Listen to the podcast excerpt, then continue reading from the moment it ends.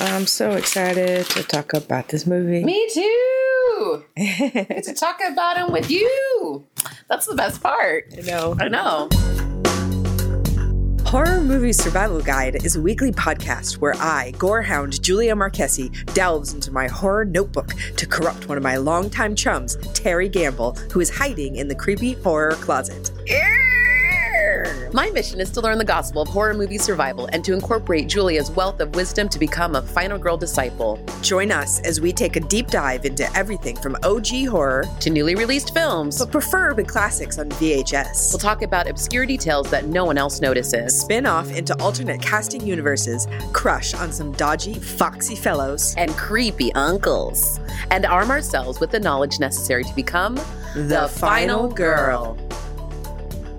Hi, everybody. Welcome to Horror Movie Survival Guide. I'm Julia. I'm Terry. and this week we're going to be talking about 2006's Right, at, Your Door.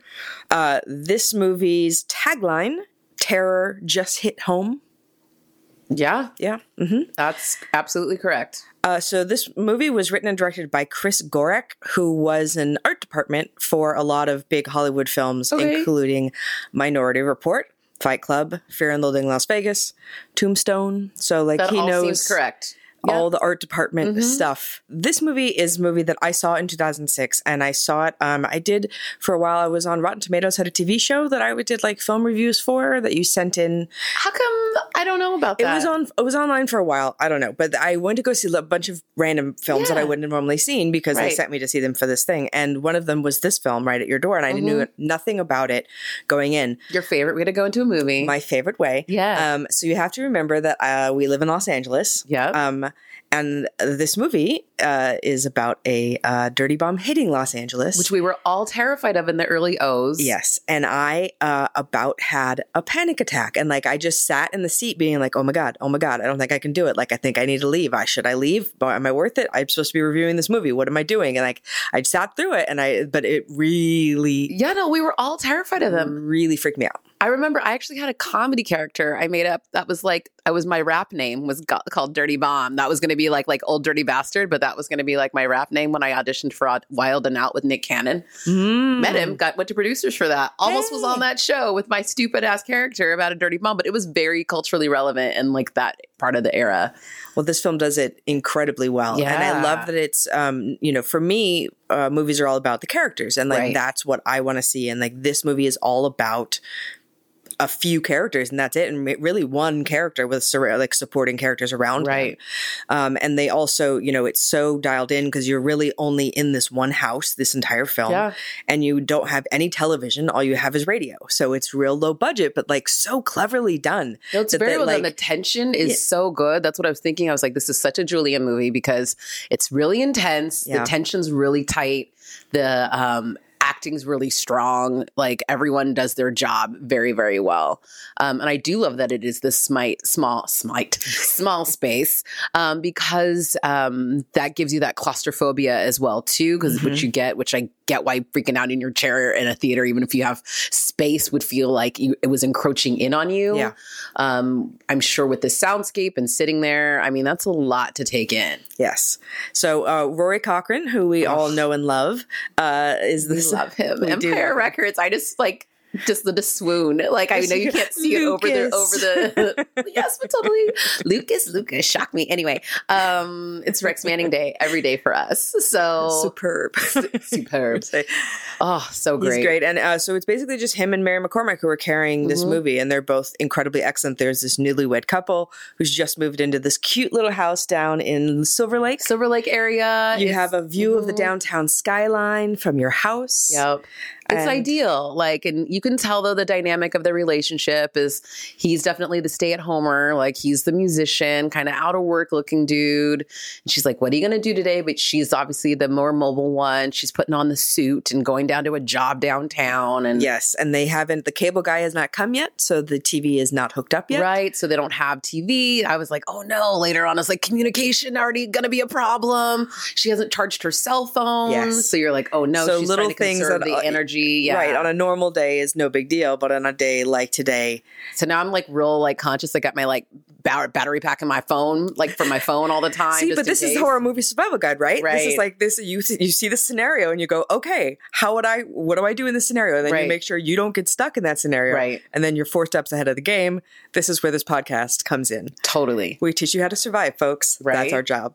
So uh, we get the radio report that multiple explosive devices have been simultaneously exploded across Los Angeles. Beverly Hills, downtown, all over. Century it feels like City, War of the World, LAX. kind of like over the like news Yes. cycle. And I was like, oh, War of the World. and it's the really end of the world. It is really great because you do really get the panic from these Mm-hmm. newscasters because you know they're reporting from downtown where the bombs have just happened and there's panic and there's it's bodies. constantly in the background, even though like as you're seeing like our Rory Cochrane Brad character like starting to break down. Yeah, and uh, Mm-hmm. honestly, like if you turn it off, it would give him so much more like ease. but not really because it's like that thing when you need to know it's like whenever something terrible happens and we all are glued to our tvs or like you know when we're watching which is unfortunate but like we just want more as much information as possible even if it hasn't changed within a minute Right. do you know what i mean though you're just still trying to figure out who did it why did they do it what's the motivation Sure. we're mulling it around in a circle and a circle in our heads and that's what you can see him doing Sure, and and he goes outside and looks outside, and he can see downtown from his backyard. Like he can see explosions happening in as he's sky looking, hmm and he's like, "My wife's down there. I have to go get her." Which, of course, as you know, as a horror movie fan, you're like, "No, no, man, don't don't do that." I know. I was like, dude, you I don't underst- run to the fire. I was like, what are you going to do exactly? How are you going to find her? He can't get a hold of her.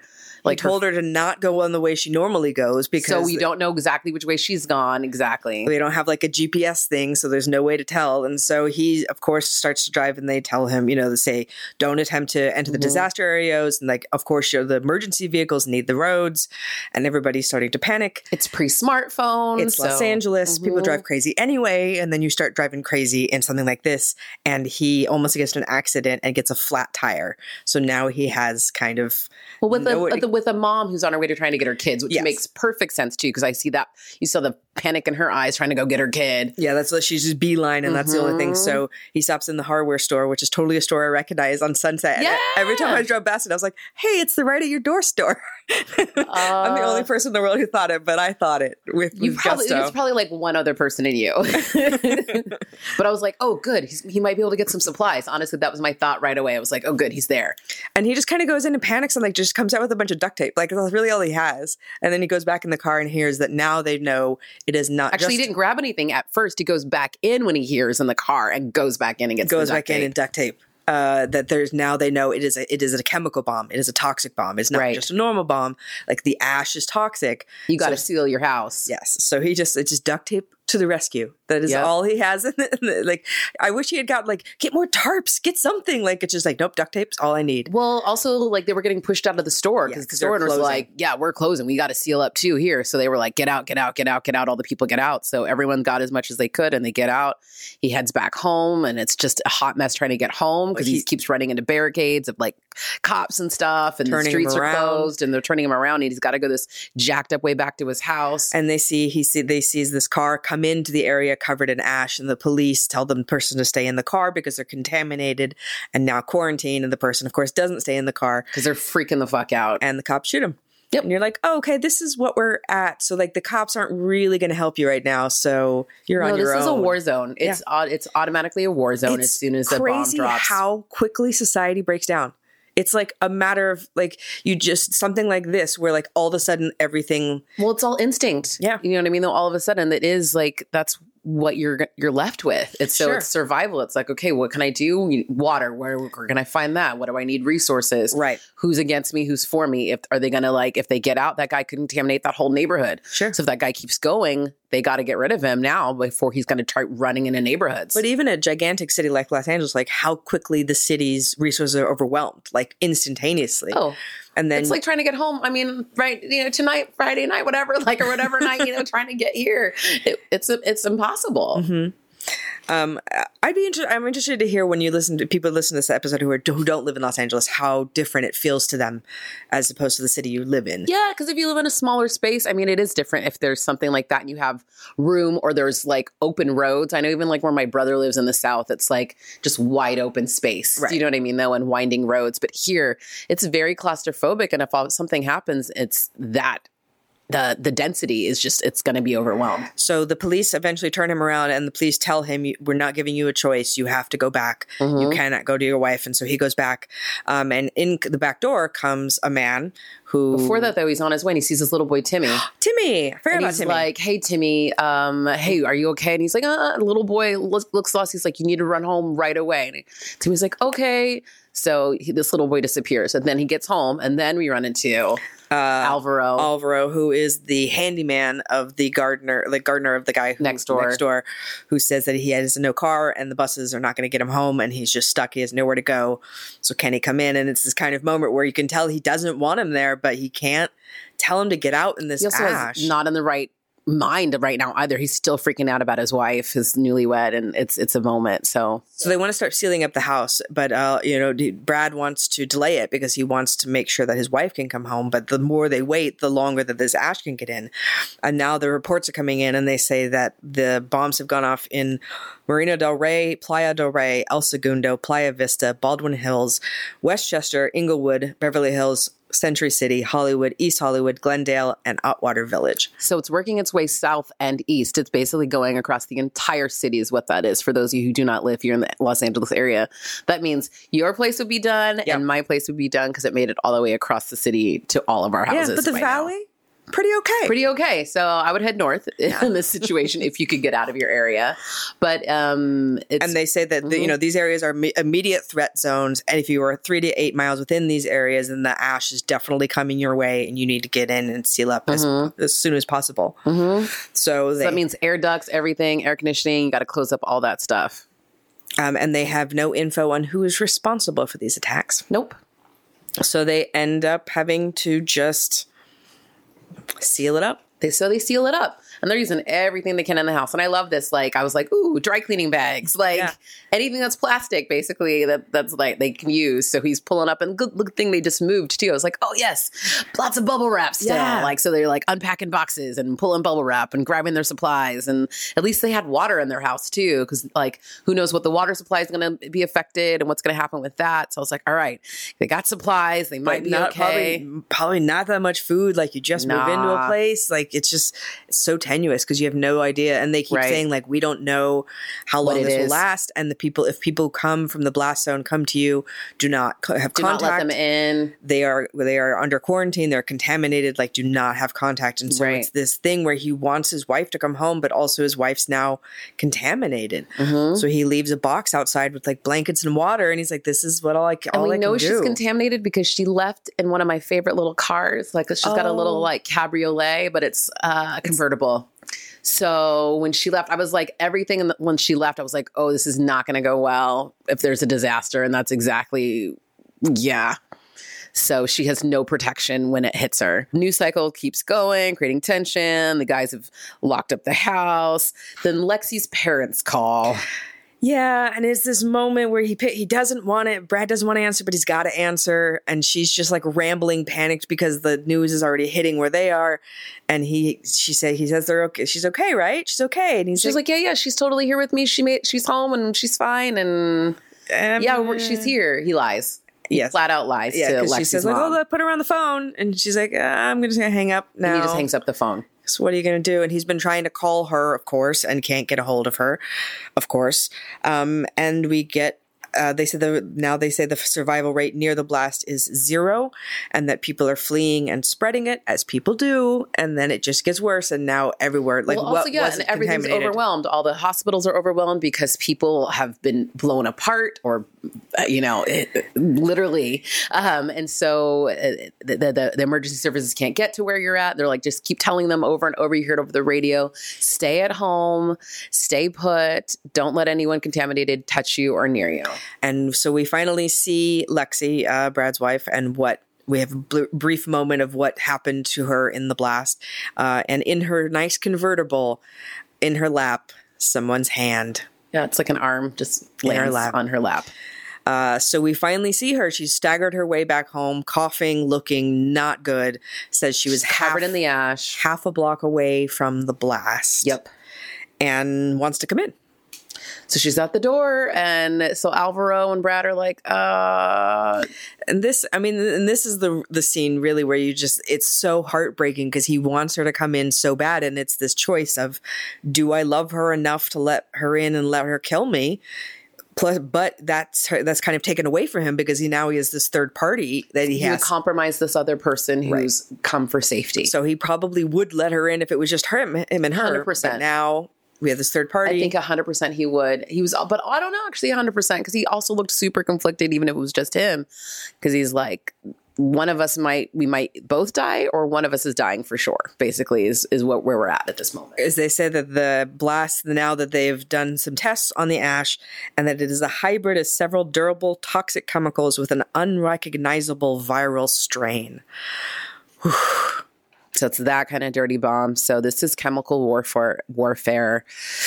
Um, And of she's course- sobbing at the back door. I mean, like this is a heartbreaking moment where she's just. It's that visceral, just loss of everything and control moment Because she thought she was going to come home and now she'll be home and now I'm safe. but she hasn't been able to listen to any of the reports because she's been making her way home so she didn't know what it was how bad it is um, and you know she just wants to be with her husband and he can't do it. So he says he's going to try to get help and he's trying to call 911. It just seems you have these endless calling 911 and they're always. and he puts the radio closer by the door so she can hear the report so they can listen together which i don't for better or worse they're sitting there listening to all this stuff as you said it might be easier if they just turned it off but they also need to know what's going Yes. on in case another one's coming or anything like that they want to be ready and on the alert Um, and she gets really angry at him. So she throws her phone and breaks the door and the, the window in this door and then screams, you know, do you want to live without me? And it's this moment of like he there's so many factors going on that there's nearly nothing you can do.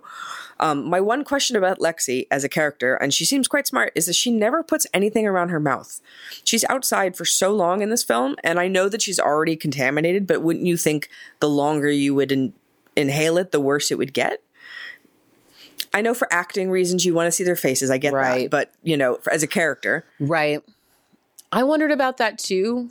Um she does sometimes look like she's doing that like depending like when she goes like for a walk later on in the movie and stuff when they walk and they go down, you know, later we'll get to that, but she really doesn't cover very much and her face and all her skin is exposed. I would like maybe put on like if he left me blankets and like a robe, I would probably put that on and have some long sleeve shit on if, if possible that's because she was wearing a skirt and like a you know a little more of like a, a smaller business lady outfit um, when she left.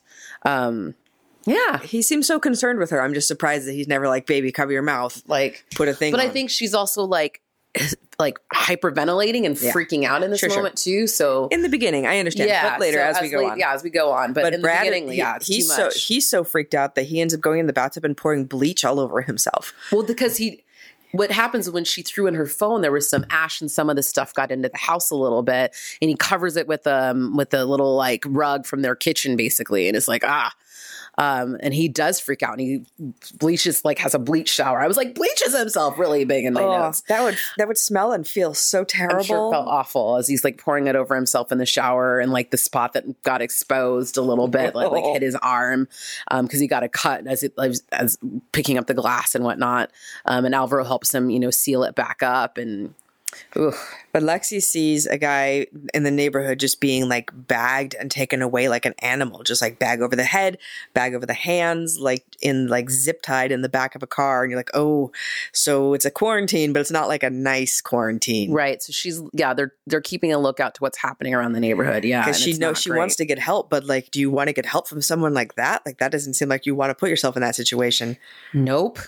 So, So this is like when this is one of those things too when you're like, well, when you're looking for the government or like the agencies that are supposed to be there to help, they're never there. are they really that helpful in this moment? And it's like, no, thank you. Like, Um, so then he he he winds up. Uh, Brad figures out a way to like reseal the house so that Lexi can have use of the bedroom and the bathroom, so he can come in. She can come in and use the bathroom and take a shower and whatnot. mhm. So he has this kind of they have these endlessly moving plastic bags of doorways that it's just and it's just this one tenuous little thin piece of plastic that's supposedly like saving your life. I was like, ah, You don't think it's doing much? I don't buy it. I think it's probably more permeable than that. But hey, maybe it is. Who knows? I hope in the apocalypse I don't have to worry about it. But hey, Um, well, our, our our neighborhood's already been taken down, so we, right? we don't We're have to worry about it. We're done. Um, but Brad finally gets away uh, a hold of the hotline, who says they are now delivering antibiotics by mail, and to well, stay. they're using the postal service Right. because all the other support services have been overwhelmed by the government, basically. yeah, they said everyone's being turned away from hospitals. Help will come to you. Do not come to it.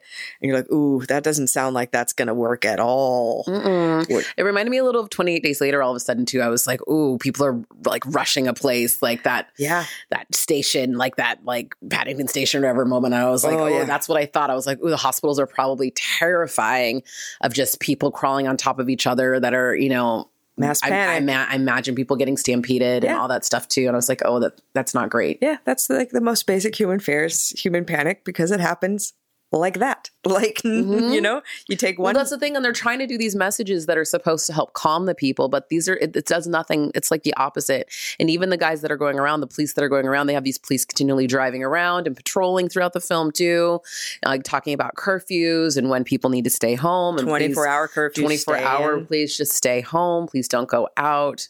And Um, and Lexi's mom calls and she's finally able to talk to her, but of course her mom's freaking out and her mom has totally different information because her mom's on another in another state. Yeah. So they're not caught up to what's actually happening and she's saying They go have to the no idea what's really on the ground. and she's saying we can't go to the hospital. And she's like, "What are you just doing? You just do nothing." And like, we can't. We'd have nothing to do. We have to wait. So she has this heartbreaking phone call with her mother, and then has a heartbreaking phone call with her brother, who is like, Ugh. you know, like this is the last time I'm probably ever going to hear your voice. Yep. Let me call you and say goodbye, but try not to make it that horrible. So let's just talk. Right. But how horrible is that? Maybe even he, they, she had a moment too where she had to tell him, like, dude, like what they're telling you is not what's happening here. Like, we need to tell, yeah, you need to know the truth. Um, and we find uh, Timmy, who's just been wandering because He's been mom stuck in his car. He like found a way into a car and just sat in like there and pops out. Yeah. said, "My mom and dad are at work." No, they were supposed to come pick me up from school and God bless him, this sweet little baby boy.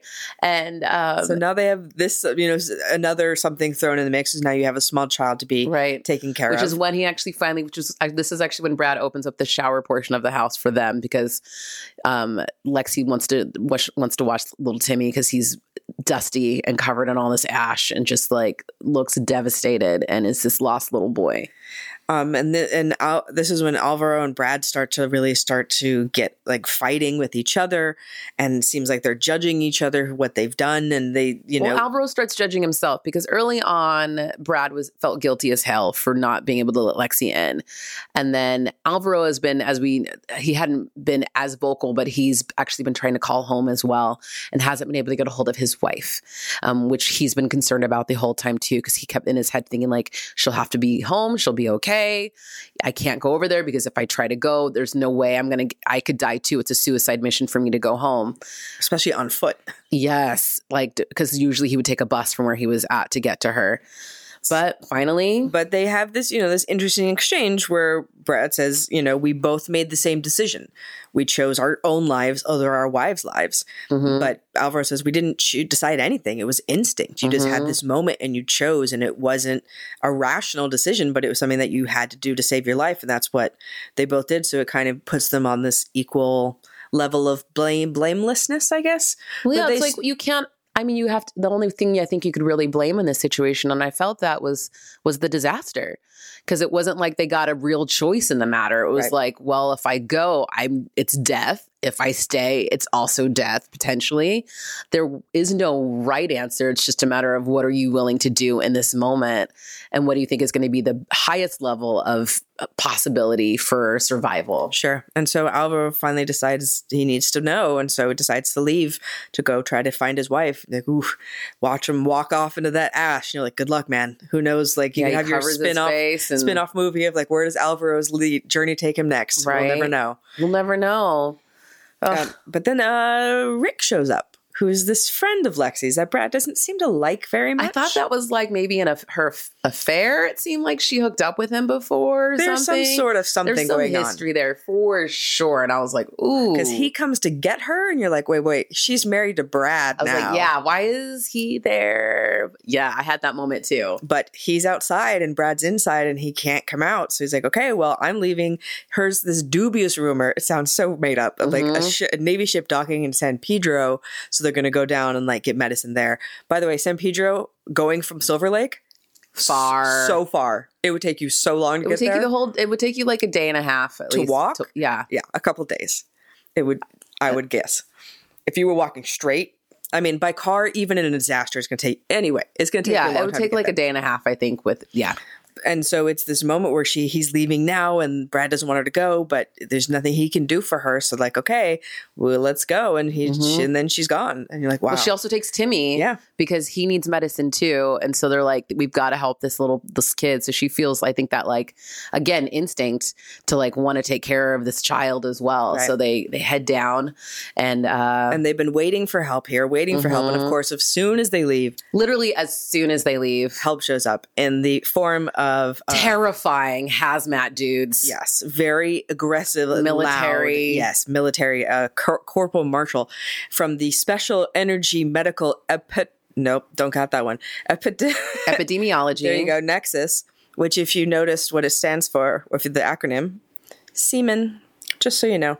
That's hilarious. I That's did a- not take that time, and I appreciate that you did. My brain just goes, beep. minutia details. Appreciate you. That's what this show's all about, folks. for sure. So uh, he tells Brad, uh, stay inside, seal the house, and is gathering data. They're trying to figure out what's going on. They can't leave medicine because they don't know if she's going to be coming back. They also don't know if it's going to help her because they need to triage her basically too. They're like, we're basically trying to save resources for those that it's going to help. If she's too far gone, there's Right. no reason to even leave medicine. That's how bad it is out there. So then they, he, you know, he asks if he's been contaminated at all, and he says no. And he's like, actually, my wife threw her cell phone in. We have a little ash, and so he asks for a sample of the ash, and he leaves. And then they, you have all this kind of like ET moment of all these guys and like hazmat, hazmat who's coming into his house, and he's like, get the fuck out of my house! If you're not helping me, what are you doing? And he can't. they're still there going around the whole house, but they have to assess the situation. They're literally doing their tri- their job triaging each place, and they leave this red tag.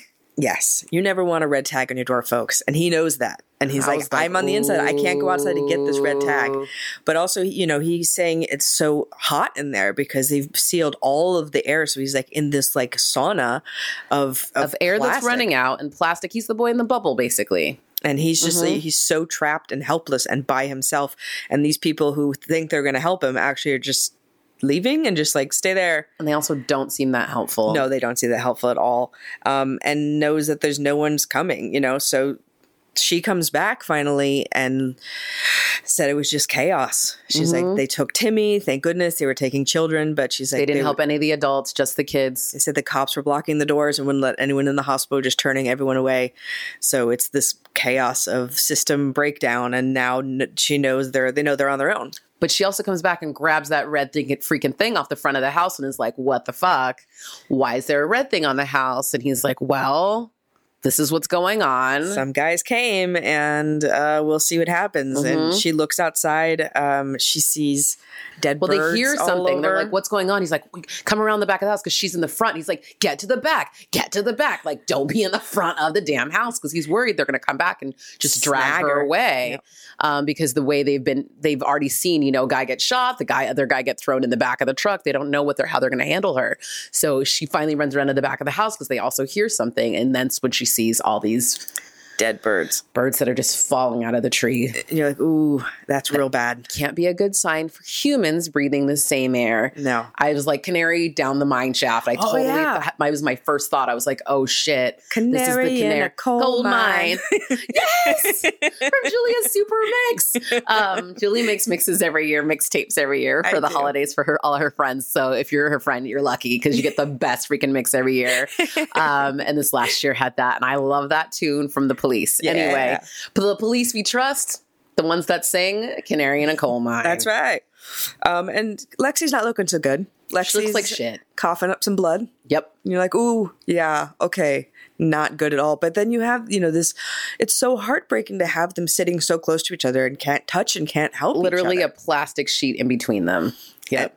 But um, so they start, you know, talking to each other, and they're just trying. They realize kind of the end's coming near for her. She looks like so they like have like this final beautiful like we we should have had kids. No, we wouldn't have. We would have been terrible parents. Whatever. Like all these things that they wanted to express to each other. Basically, it's those. It's the final conversation. But it, you know, it's kind of a sad final conversation because she tells him to, she had doubts about him.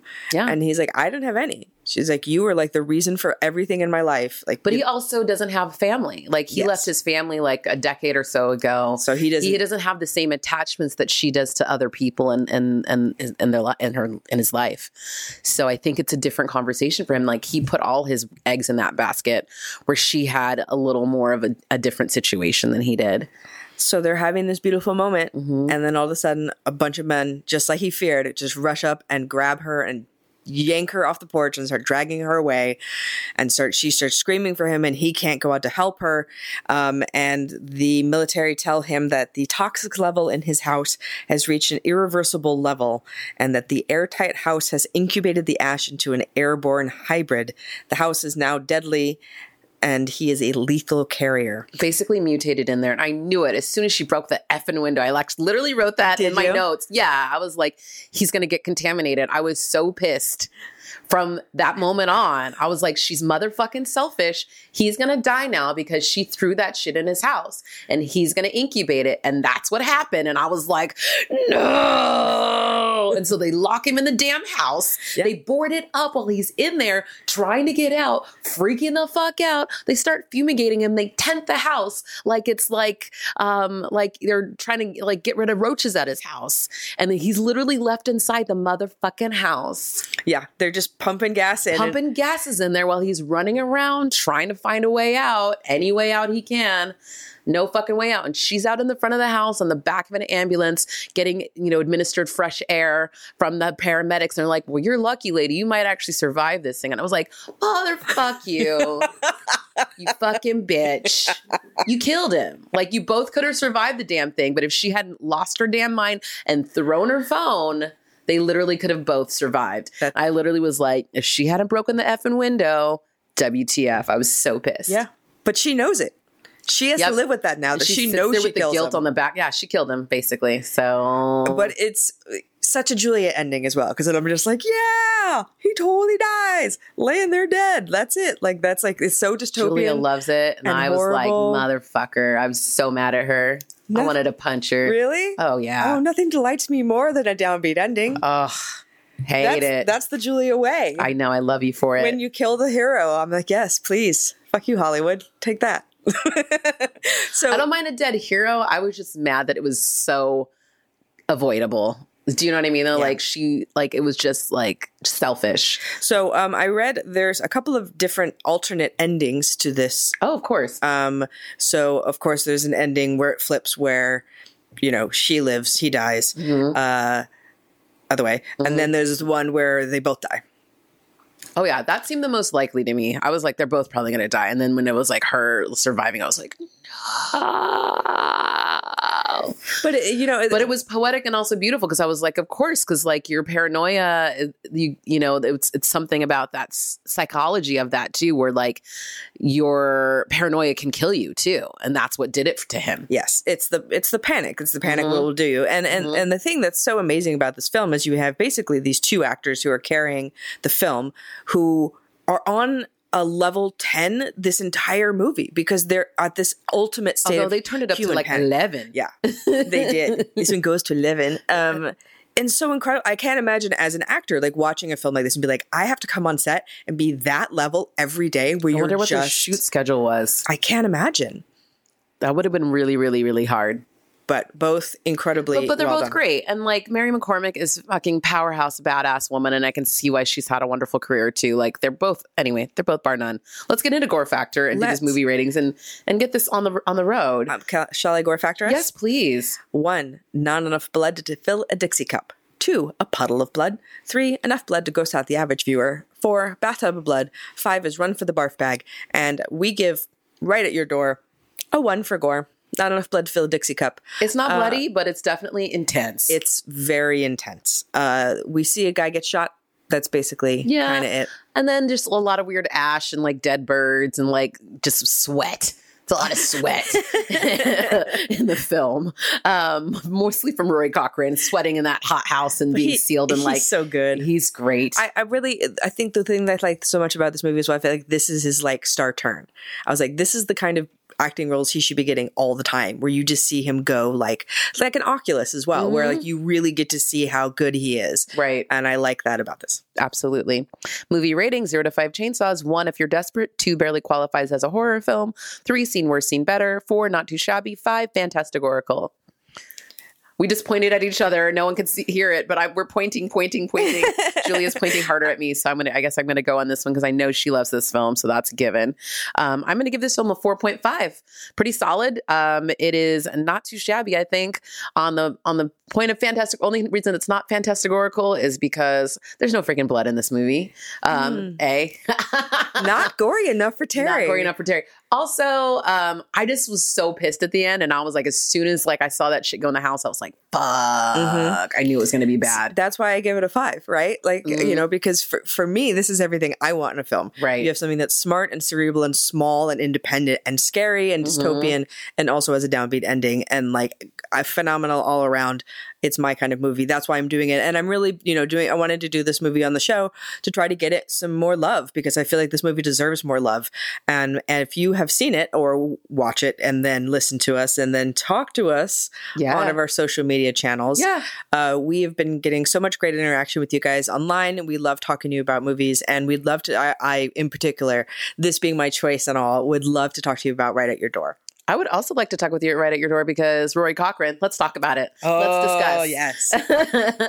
All right, cool. So find us out there on the social medias on Facebook, Instagram, Twitter, and please visit our Patreon as well. We have some fabulous content. We'll be rolling out episodes early, right, Wes? Wes says yes. uh, we should be rolling out um, episodes early for you guys now. And then um, we also dropped a, some fun, weird stuff the last couple of months. You got an Oh, ASMR yeah. from us. If you want to hear us, if you want to go to sleep with our sweet, sweet dulcet tones in your earlobes, that can happen.